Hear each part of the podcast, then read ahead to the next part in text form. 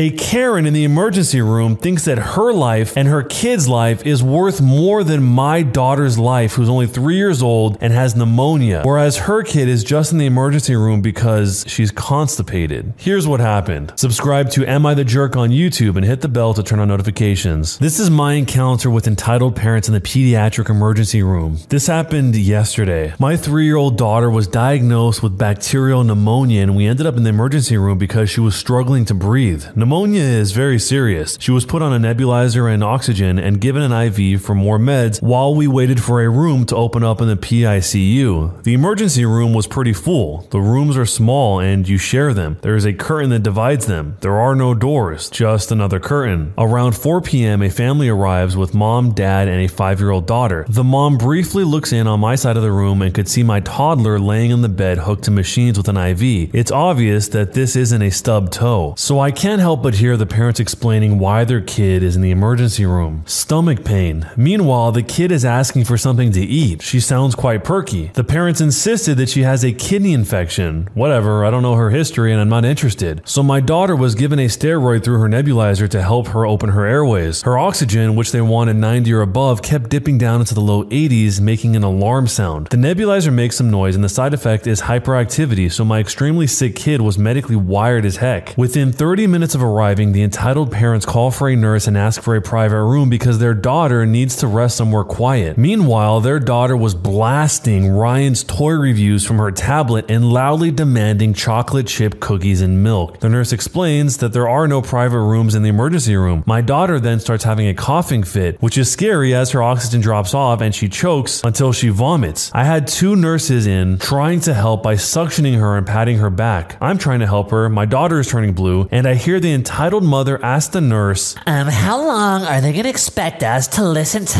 that noise? Afterwards, my daughter was wiped out and crying a little, and the entitled mom rang for her nurse again and asked again for someplace quiet so her little girl can rest. Her daughter was making a lot of noise playing with something. Then they started playing with the lights. The room has a switch to control the lights on each side and then a master switch to cut all the lights. My daughter is afraid of the dark. The entitled dad cuts the lights for the room, making it quite dark with the curtain over the doorway drawn. I tell my husband to turn the lights on on our side, which he does. The entitled mom calls her nurse to complain that it's too bright for her little girl to sleep. It's 5 p.m. The nurse explained that they are welcome to shut the lights off on their side, but they have to leave our side alone. They complain a bit about how ill their daughter is. Meanwhile, my daughter is drowning in her own lungs, which I'm sure they know as you can hear everything. Then the nurse leaves and they shut the lights off for the entire room again. My husband immediately turns ours on and calls through the current that we need our lights on. Silence. Our nurse comes in to attend my daughter's IV and they attempt to get her to force us to have the lights off. Our nurse basically tells them to knock it off. Then they start pushing for more space. They attempt to push our chair away where my husband is sitting. They put their chair way over on our side of the room, pushing the curtain into our faces essentially. My husband pushes it back. They call and complain, rinse and repeat. Finally, a room in the PICU opens up and we are told that we would be admitted in an hour. The entitled parents complain that they asked for a private room first. The nurse explains that we are being admitted, not given a private room. The entitled parents demand that they be admitted first because their daughter is so much sicker. The nurse says there is no reason for their daughter to be admitted as she is just constipated and as soon as she poops, they will be free to go. The parents start freaking out. So that's my story of how the parents of a little girl who needed to take a poop felt that they were more important than my little girl with pneumonia. Many of you say that you would have caused some sort of scene or you would have acted aggressively or called them on their behavior. I worked in an emergency room for four years. Unruly parents were often removed from the emergency room without their child. I kept my head down and took it because the care my child was receiving to keep her heart beating was more important. Imagine that. My daughter was never in danger. Her nurses were attentive, helpful, friendly, and responsive. I would have taken whiplashes from Satan himself if it meant my daughter was getting care. The petty complaints and power play coming from the other side of the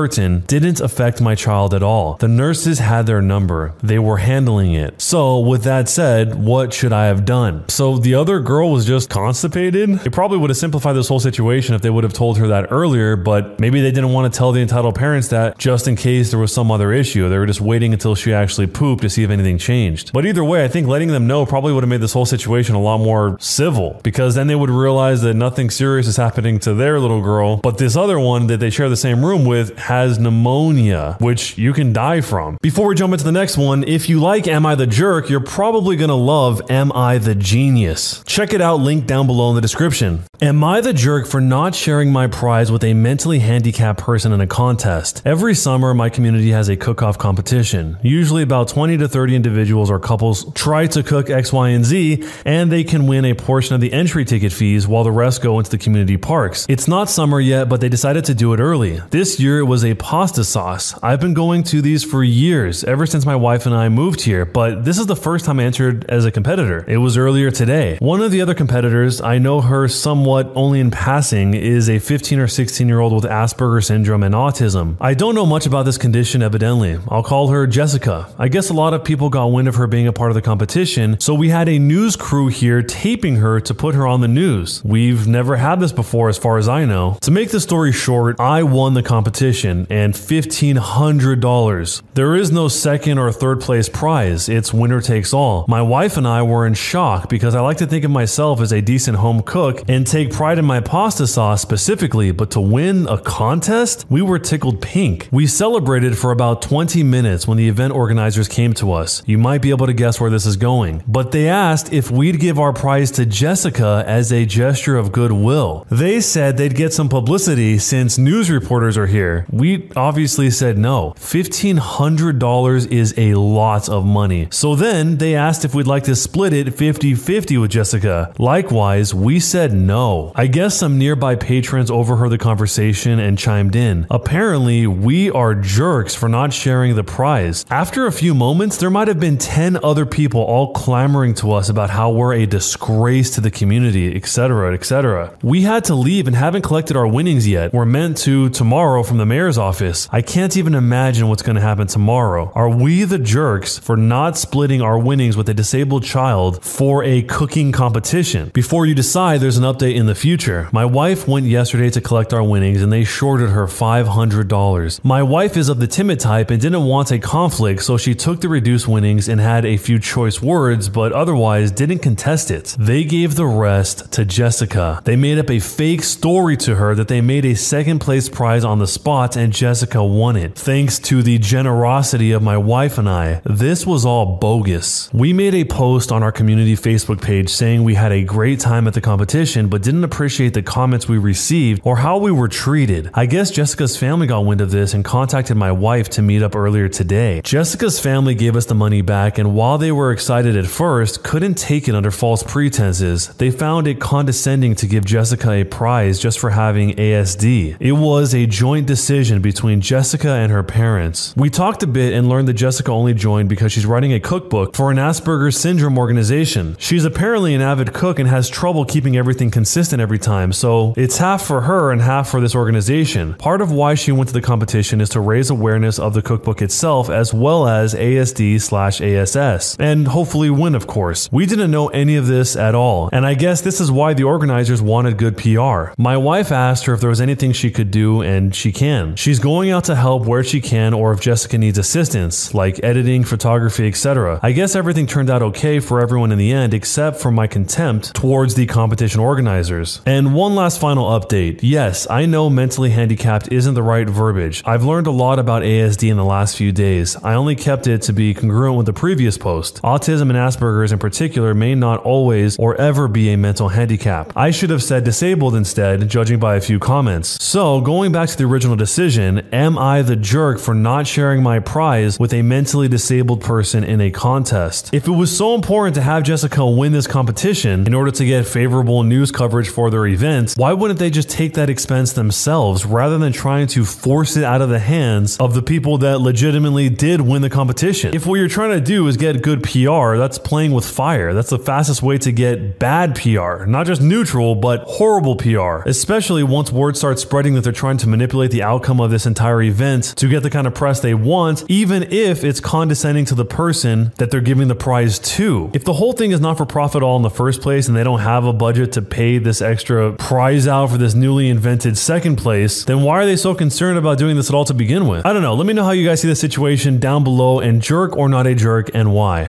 Look, Bumble knows you're exhausted by dating. All the must not take yourself too seriously and 6 1 since that matters. And What do I even say other than hey?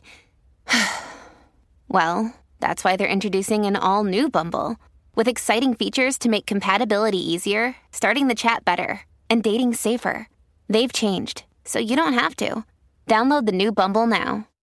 My wife went out last night and didn't come home until this morning. This is horrible. I'm furious right now, but I'm also depressed as heck. I know what I have to do. It's just killing me that I have to do it. It's fresh and it hurts a lot. My wife didn't come home last night. She went out with a couple of girlfriends, which is pretty normal for her. She's normally back around 2 a.m. on these nights, so I waited up. Around 2:30 a.m., I called her to check in. She answered and I could hear people in the background. She told me they went to a party but were leaving in a couple of minutes. She wasn't home by 3 a.m., so I texted. It delivered, but no reply. Around 4 a.m., I called again. It rang a couple of times before she sent me to voicemail. My wife came stumbling through the door at 6:47 a.m. this morning. I know the exact time because I was worried. She was wearing a dress that she didn't leave the house in, with mesh leggings I've never seen either. The leggings had clearly been torn and her makeup was smudged. My heart sank when I saw her. My immediate worry was that she had been assaulted. She only shook her head no when I asked her that. I asked her what she had been doing then. She only said that I knew what she had been doing. And that kind of confirmed what the voice in the back of my head had been screaming since she walked in. My wife cheated on me last night. I asked her who it was. She shrugged almost casually and said it was someone they met at the club. She went back to his house and hooked up with him, then Ubered home. She then said she didn't want to fight and just wanted to sleep. So that's what she did. She's still asleep now and didn't even take a shower before passing out. Suffice it to say, our relationship is over. We don't have any kids and we rent, so it shouldn't be an extremely complicated process. I keep trying to reason myself out of it, pretending there might be something to salvage here. I've always maintained that cheating would be a red line for me, though. I think I need to stick up to that now. Jumping into the future, there is an update. Alright, things have happened. I am no longer home. I left. I wasn't able to get the day off of work, though, so I'm writing this on my lunch now. It's been a struggle keeping myself together today, honestly. I've had to sneak off to the bathroom twice to cry. It's been rough. I'll post something more detailed later on because holy cow, there is a lot. I am exhausted. I've only slept for about four hours total since this all happened. Does anyone know if I should post the actual update in a new thread or just update the one I already made? It's going to be a lot of text, probably longer than the first one by a bit. Also, to the woman who felt compelled to send me a topless picture, thanks, but also no thanks. My heart just isn't in that sort of thing right now. Jumping into the future, there is a final update.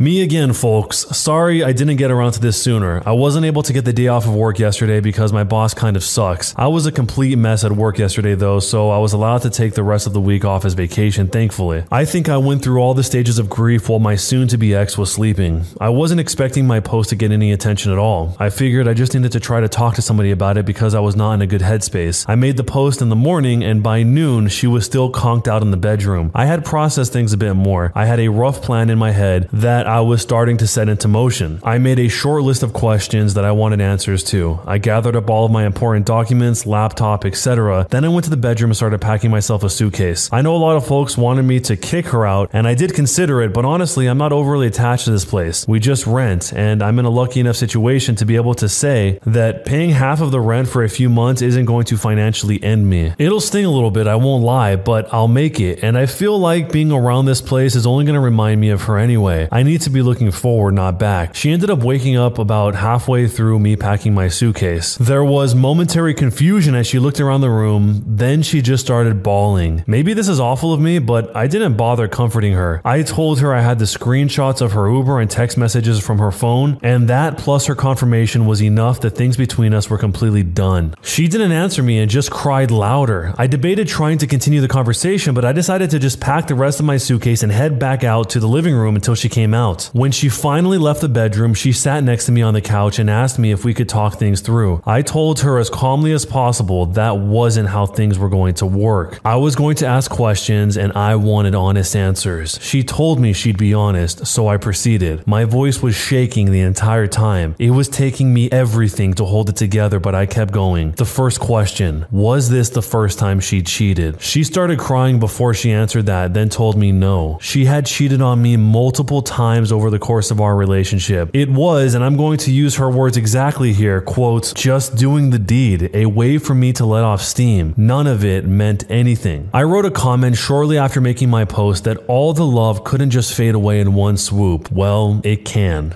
It hit me right then that I wasn't dealing with my wife. The person I was married to literally wasn't in the room. This was someone different. She refused to tell me exactly how many times she had cheated, just more than last night. Next question Had she used protection? No hesitation from her before she nodded her head emphatically. She seemed surprised that I'd even asked that. I'm still going to get tested just to be safe. I did some research into timing and I'm going to look after it. Next question Were her friends also cheating on their spouses? Yes and no. I tried to get her to tell me which of her friends were cheating so I could get in contact with their spouses. She probably should have, because her refusal led to me messaging pretty much the romantic partner of every one of her girlfriends I could find on social media. There are a couple I don't know or couldn't find, but I did my part. Next question. This was the answer that gutted me the most. I'm going to use her exact words again. Quote, I need to have variety. I told her that it's not like our bedroom life is dull. She clarified, it's not the same as something new. I didn't even have a response to that one. I had expected something about me working too much or not supporting her emotionally. Nope. She just did other guys because she felt like it and wanted to have some fun. When I didn't respond, she started asking me about counseling and therapy. I reiterated that our relationship was over. I'd be leaving. What she did next disgusted me. My ex tried to do the deed with me. She put her hands on me and started trying to take off my clothes. I felt like I wanted to vomit and pushed her away after a couple of seconds. She just kept telling me that she would figure out a way to fix it, that we would work through it together. I told her that there was no way, and she started bawling again. She went into the bathroom and locked herself inside. I was just sick of everything at that point. I called her mother and told her what was going on. The full story, too the cheating, the questions I had asked, and the fact that I was leaving. I've always had a good relationship with my ex's parents. They both decided to drive to town, which is about an hour away for them. Once I knew someone was on the way, I just grabbed my things and left. Her waterworks in the bathroom were just annoying me because it felt hollow to me, especially given the answers to my questions. I ended up packing another bag before I left and took all the things that I could think that I might have some sentimental attachment to with me. I found a parking lot and sat in my car until I was able to get in contact with a buddy for a place to crash. I tried to take a nap, but I was running on way too much adrenaline. I knew when her parents had made it to the apartment because she started calling me. When I didn't answer though, she started texting me. She had gone from sad and crying to furious. Apparently, I am an effing piece of garbage for telling her mom everything. Whoops, I'm not sorry. I have received roughly a hundred texts from her since leaving. They range from name calling all the way to begging me to come back to sending me pictures of the food that she ate for some reason. I haven't responded to any of them. I feel like I said my piece before leaving, so that's where I'm at now. We didn't have joint finances, so that part was easy. I canceled all the subscriptions to go to my credit card just to be sure and changed all my important passwords. I'm crashing on a friend's couch for the next bit, but I've got some feelers out there for short term rental places until I can find something more permanent. I've also got feelers out for a divorce attorney too. A coworker of mine had a recommendation, so barring something better, I'll probably go with them. I also wanted to say that I was shocked how supportive everyone was and thank you for that. Truly from the bottom of my heart, it isn't easy for me to talk about emotional things with people close to me. This was such an invaluable venting place for me. Thank you all so much. And in conclusion, this wasn't the first time she had cheated on me. I packed up my things and left. I think I'm back on track to being in a better place, and I'm working on initiating the divorce proceedings now. Where should I go from here? The wife in this situation just seems so heartless. Even in the end, after it's all said and done, she cares more about her own reputation than about the hurt that she caused the OP here. And it's absolutely crazy that he's going to continue to pay half of the rent for a place that he's not even living at when he did nothing wrong. He was open and supportive to her going out and partying until 2 a.m. on a regular basis, and then she took that trust that he put in there and totally took advantage of it more than once. She won't even admit to how many times she cheated on him before this. Hopefully, he does get tested and hopefully, he doesn't have anything because that sounds like a very dangerous situation to be in. And the part that I think a lot of people might look over, but actually shows a pretty meaningful insight into the relationship these two had was the section where he said, Maybe this is awful of me, but I didn't bother comforting her. So, in the moment after she comes home at almost 7 a.m., after doing the deed with a random guy that she just met, and she won't even give him the dignity to give him any further answers because she, quote, needed to sleep, he still feels bad about himself because he wasn't comforting her? To me, that explains all you need to know about the dynamic between the two of them. It sounds like because this woman has been coddled for far too long, she's developed some sort of egocentric personality where she can only see reality from her own perspective, her own needs, her own wants, her own desires, and can't understand that, for example, where he was telling her the relationship is over, that it actually was over because that doesn't compute with her own perspective on everything. So hopefully none of you guys ever have to live through something like this. But if any of you have, feel free to submit your stories down below in the description. Let me know what you would do if you were in this situation down below. When you subscribe, make sure to hit the bell to turn on notifications. Put the playlist on in the background to finish listening to all the stories linked at the top of the description. And if you like Am I the Jerk, give Am I the Genius a shot, also linked in the description. Either way, thanks a lot for listening. We'll see you guys next time.